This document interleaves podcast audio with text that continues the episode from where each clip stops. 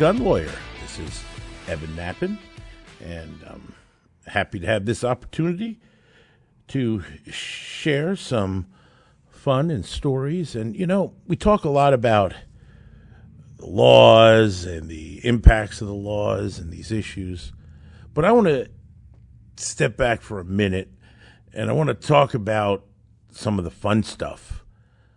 Every once in a while, there's some good things out there that uh, we as gun owners and fans of weapons and such like to talk about or get. And I tell you what, I want to talk to you about something here that I think is really cool. And I, I have one of these myself, and I just wanted to bring it to my listeners' attention. Now, Let me just say, I have no interest in this financially. I have, you know, there's no connection or anything. I'm just talking about something that I really got that I really like.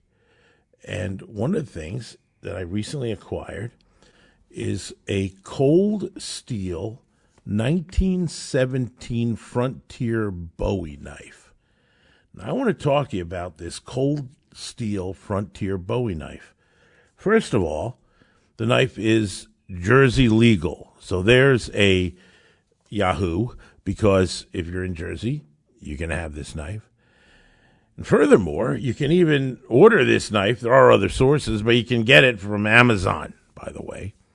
And if you're an Amazon Prime member, this Cold Steel Frontier Bowie is only 109 bucks. And you know, I'm I've been a knife guy my whole life, and I wrote the book on U.S. knife laws. I've been a collector, write for Blade Magazine, write for the Knives Annual. I mean, into knives, and I have all kinds of knives, and some are just exquisite handmade, and other stuff is, you know, just inexpensive stuff that I still appreciate. But the reason I want to point out this Cold Steel Frontier Bowie is that it is one hell of a piece of a knife for 109 bucks. I'm impressed. And I usually don't get easily impressed. But this one I'm impressed with for that kind of money.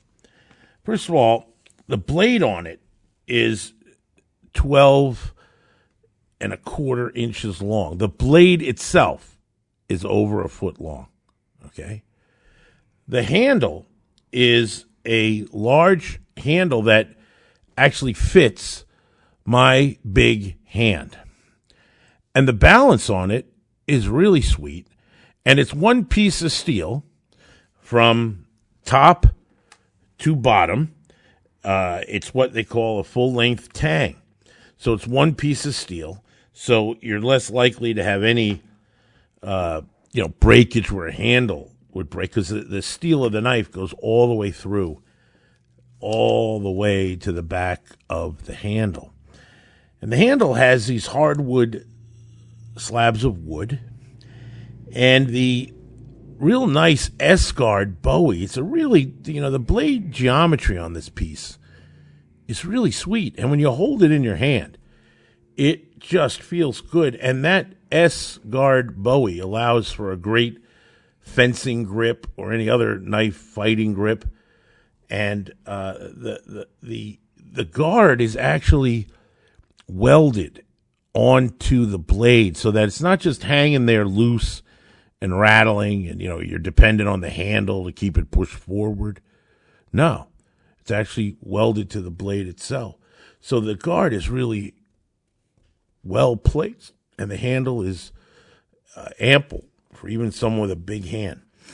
And the blade has this wonderful blood groove that goes through the whole blade. It also adds a little bit, makes it a little lighter. And it also, you know, because it is a quarter inch thick steel. So it's quarter inch thick, but it is, uh, it really has nice balance and sweet. And, and, and it has a, a big choil now the choil is the is right in front of the guard. There's a cutout that you could wrap your fingers through the guard so that your forefinger is actually in front of the guard and wrapping around the blade, and then your other fingers can really get a tight grip with the S guard in between your fingers and your front finger in front. Some people like to grip a knife strongly like that if they're doing certain kind of work. But uh, you really should check check this blade out. I am really impressed. It's got this very rich, deep bluing to the blade. It's not just some shiny mirror polished, you know, thing. It is a deep, rich blue. And then to top it off, it has a spectacularly great scabbard. Not some cheap nylon deal, you know, with Velcro, you know. No, no. The scabbard itself is leather, but it also has the old school. I'm talking, you know, Spanish American War period of the metal tip that extends up the leather, protecting the bottom of the scabbard, and then a metal collar or throat to the scabbard with a really well attached uh, belt loop that's on a, me- a metallic part of the throat that carries it. It absolutely is reminiscent of the uh, Central American type Bowies at the turn of the century. I happen to have an original uh, Argentine, very similar, really well made scabbard for this thing. Very impressive. I got to tell you, for 109 bucks, that's a hell of a knife, and it's cold steel, so it's guaranteed by them. And I tell you to check that out. And if you're a fan of big blades, boy, this is really something. And um, uh, the the geometry, the handle, and how it's constructed, uh, all the grips that you would want to take in terms of any type of large fighting knife. I mean, really, it's essentially almost a short sword, and extremely impressive. So, look for 109 bucks. Check it out on uh, Amazon, and uh, I tell you, you won't be disappointed if you get one of these. Uh, and uh, it's made from um, 1055 uh, carbon steel. So, you know, carbon steel definitely holds an edge superior to stainless steel. And, and that's because the key to edge holding is carbon. And that's why stainless blades aren't completely stainless. It was completely stainless, it, would suck. Wouldn't hold any edge. It's stainless. But carbon uh, really holds an edge because carbon is critical to edge holding. And by having that deep, beautiful blue uh, and having it carbon steel, it can really take uh, quite a nice edge. And if you're into knives at all and you want to have something like this with really not a lot of money invested into it for such an impressive piece, that's the way to go. And uh, then you might say, well, Ev, how do I sharpen my knives? What is the best product you've seen for knife sharpening? Now, let me tell you, folks, I I, uh, as a kid, I mean, I, when I was 17, 18, 19, I worked in the knife store in the mall. That was my job. I sold knives and worked for a company called Herder's Cutlery. And one of the things that we did sell a lot of was a thing called crock sticks. Now, I know a lot of folks have their own favorite way of sharpening a knife. And you know what works for you. I'm I'm not saying there's anything wrong with that. If it works for you, that's great. But I can tell you that based on my experience, what we used to do is, you know, we just got you know whatever the small wage was in those days, but with crock sticks, every crock stick we sold, we got a fifty cent bonus. And what I loved about crock sticks is I'd set them up, and individuals would just come in and they'd have a pocket knife, their EDC of the day. And they'd say, Hey, would you like me to sharpen it? And like, yeah, sure, why not? Free sharpening.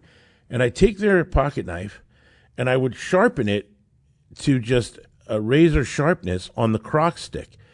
And the greatest thing about it is I never worried about scratching a blade. Because unlike a sharpening stone, which if any of you have fooled around with a sharpening stone, you know how easy it is to scratch a blade. But with crock sticks, I've really never had a problem of getting a blade scratch, and that's because the way crock sticks work is it's a it's a base of a block, and these two ceramic rods come up in a V. And when you pull the blade in a slicing motion straight across with into the V, it takes and places the edge upon the knife, and you literally go into that V each side, and the sharpening process takes place. Now, if you ever wonder what sharpening actually is, if you looked under a microscope at the edge of a blade, you would see what is miniature saw teeth, essentially, you know, microscopic saw teeth. And what happens is when a blade dulls, those microscopic teeth are kind of busting off. And what a crock stick does is put that fine edge by recreating those microscopic teeth to the edge of the knife in a very efficient way. And I've used crock sticks my, my whole life for sharpening knives very quickly and thoroughly and easily. But one of the problems is it's hard to get crock sticks. I can't even, at least that brand of the big 12 inch sticks. But luckily, I've found that there's another product out there, the Lansky sharpener called the M Edge 1. M Edge 1 sharpening system. And this is essentially crock sticks, but with a really better engineered base. Because the old crock stick bake was just a block of wood with two holes drilled in it. This is a plastic or nylon type base that holds the sticks very nicely underneath, and it has uh, coarse and fine, and even a other stone that you can do fish hooks and even broadhead arrows, broadheads for archery and such. But this Lansky is actually, I think, even better than the old crock stick because of its design that can protect your hand in the sharpening process. And I tell you, I took that Frontier Bowie to my set of uh, Lansky crock sticks. You can shave with it now. Not a problem. And so if you really want a great device for sharpening, I'd tell you look seriously at the Lansky, particularly the M Edge 1. It's like uh, 41 bucks or something like that on uh, on Amazon. And you can find it other places too, I'm sure as well. But it's, uh, it's one of those proven things that I just really like and just want to share with you And once we have something you know you know works real well. I'll tell you another product that I use a lot that I get a kick out of, and that is uh, gun magnets. I don't know if you're aware of gun magnets, but what a gun magnet is is a strong magnet, and you want and they're normally rubber coated, and the magnet can screw or stick in anywhere you want, and it, the magnet can hold a gun to it, literally by a magnet. So you can hide guns anywhere in your house, under tables, you know, wherever. I mean, you can't allow a minor to access a loaded firearm. You got to be careful about all that kind of stuff. But if you want to hide guns, I'm telling you, one of the best tools for hiding guns are these gun magnets. They're great. You can also hide knives with them too. You want to have them. And uh, this one that I particularly use, but there's other ones out there. I'm just telling you, just one I have personal experience with is a GMW uh, gun magnet. It comes in like a two pack. Point is, it's rubber coated over the magnet, so it won't scratch your gun or your knife, and yet it really holds it solid. And uh, I'm I'm I'm impressed with gun magnets. I uh, readily use them. I'm not going to tell you where or how, but I sure do. So look into uh, gun magnets if it's something you're looking to do, because um, it's a great it's a great tool. It truly is a great tool. Now, give you one last little product that I'm having a lot of fun with. I don't know if you can still get them though. They may be out. Maybe it's just temporary. But this thing is just hilarious, and I guess it has some use maybe in survival or tactical. I don't know, or maybe I'm just trying to rationalize it. But if you ever can get a hold of a screaming Aztec death whistle, I would highly recommend getting one. And I was online here, and believe it or not, Amazon has the Screaming Aztec Death Whistle, which is an authentic human sounding screams from the ancient Aztec war whistle replica, and it's blasting out at over 125 decibels.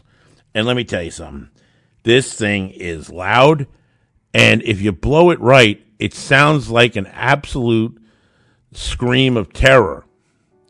So I blew this, of course, by my wife, who I was glad was not holding a 1917 Frontier Bowie knife because I'd be dead.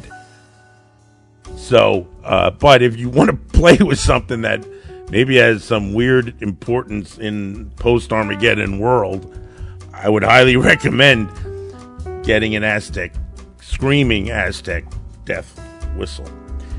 Hey, when we get back, I got some letters and maybe some other interesting recommendations for you. So we'll see you in a bit. For over 30 years, attorney Evan Nappen has seen what rotten laws do to good people. That's why he's dedicated his life to fighting for the rights of America's gun owners. A fearsome courtroom litigator, fighting for rights, justice, and freedom. An unrelenting gun rights spokesman, tearing away at anti gun propaganda to expose the truth. Author of six best selling books on gun rights, including Nappen on Gun Law a bright orange gun law Bible that sits atop the desk of virtually every lawyer, police chief, firearms dealer, and savvy gun owner. That's what made Evan Nappen America's gun lawyer. Gun laws are designed to make you a criminal. Don't become the innocent victim of a vicious anti gun legal system. This is the guy you want on your side. Keep his name and number in your wallet and hope you never have to use it. But if you live, work, or travel with a firearm, the deck is already stacked against you.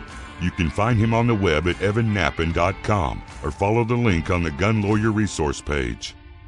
Evan Nappen, America's gun lawyer. You're listening to Gun Lawyer with attorney Evan Nappen. Available wherever you get your favorite podcasts. I am a lawyer. I am a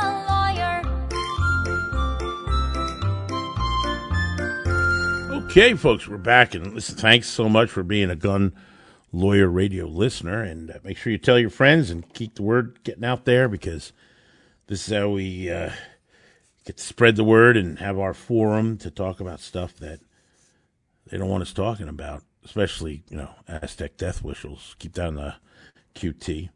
But um, what I want to also bring forth is some things to think about now that we're dealing heavily with Bidenflation. I have a good letter coming up uh, as well that I'm going to share with you. But I do want to mention about this because we're we're all suffering through these inflationary times with record inflation, record trade deficit, record supply shortages, record record breaking uh, stat after record breaking stat, just seeing our economy crumble. And you know we're heading into a recession. And I know that a lot of folks that are into firearms and such are also have uh, tried to prepare themselves for such problems. And one of the best hedges against inflation, as many of you know, is metals.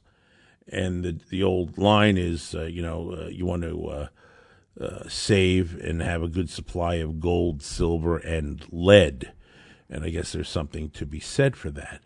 And the reason that metals and such are a hedge against inflation, and so are guns, so are knives, so is anything that's material, is because material items uh, gain in value, and uh, whereas the dollar ends up decreasing in value.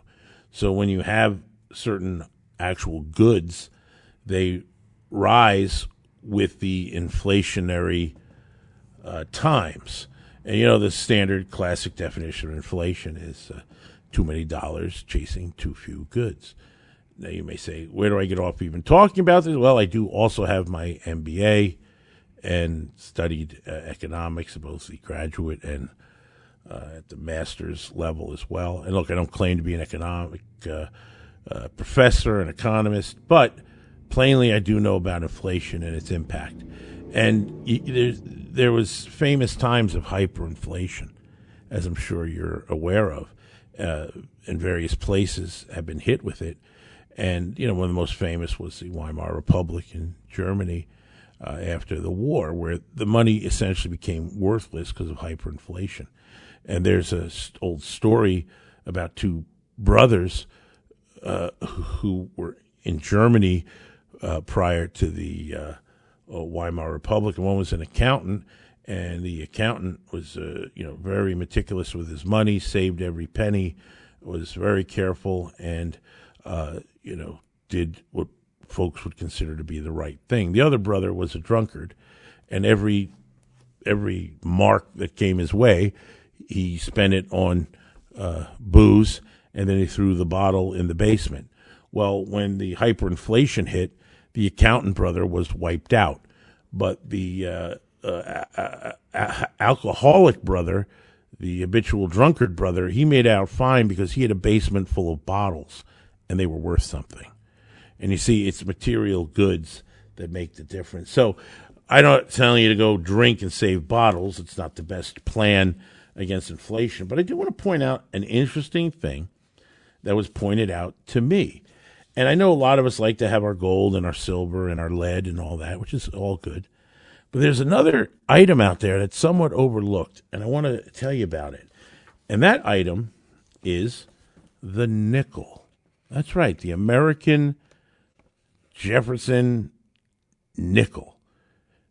Do you know that the American nickel is worth more right now, worth more in melted metal than in its face value of a nickel? Right now, a nickel is worth more than a nickel. Now, it's hard. I don't think there's any other bit of American currency out there where you can say that the value of the metal is worth more than the face value of the coin. And keep in mind that Russia was one of the largest exporters of raw nickel. And that, you know, before the, the war. And with 21% of the global supply of nickel came from that country. Next highest was Canada. They had, I think, 17%. And so what's happened is the nickel, in terms of face value, if you were to melt a single nickel down, it's worth um, about 60% more than the coin's face value. So a $2 roll of nickels, they only, you know, went to the bank and gave them two bucks for. The value in nickel of that $2 roll of nickel is $3.18 in the value of nickel. So that's yeah, and, and that and that includes nickels currently made because they haven't changed the composition of the nickel. And so nickel is the bargain in currency. Now look, we think gold, we think silver, we think those things. But right now, if you buy nickels, the one thing I'll guarantee you is that it's always worth a nickel. Because that's the face value of it. It's not going to be worth less than the face value. A nickel's worth a nickel. But right now, and I think even in the future, the value of that nickel is probably going to increase more and more because it's already worth more in metal than the face value.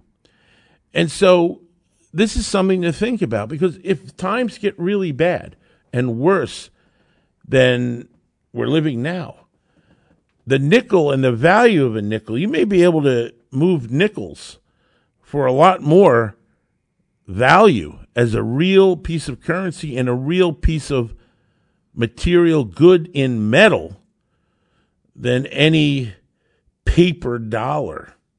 So this is something to think about, and as my f- friends and gun owners and preppers and folks that care about these things, something to consider. You know, you get those nickels in your change. Well, throw them in a little jar and hang on to them because it's worth more than a nickel. And who knows? Maybe that'll be something that uh, you know you might be able to trade for. I don't know, you know, baby formula or things like that. So uh, there you go. So just a little thing to think about. Now, I did get an interesting letter from uh, John regarding carrying on his property. He says, Evan, longtime listener, every episode, I greatly appreciate what you do. I have a question about carrying a firearm on the property where I reside. I live on a piece of land in South Jersey, 50 plus acres. While doing yard work and property maintenance, I frequently carry a pistol. It's been my understanding this is legal. When I listen to you talk about in your home, when I think about on your property, is it legal on your property? I wish to stay within the law. And I'm looking forward to hearing the decision from the Supreme Court in the New York case. Well, me too. Can't wait to get that decision. We'll have a hell of a great show once that decision comes out and we can talk about it. But about this specific question, yes, in New Jersey, there is exemption. And the exemption is found under NJS 2C396E. And under that exemption, you're covered on your property and your home, residence, your property, etc. And you can carry on your property. So as long as you're actually on your property, you are covered. Now you got to be careful though, because it doesn't include the sidewalk.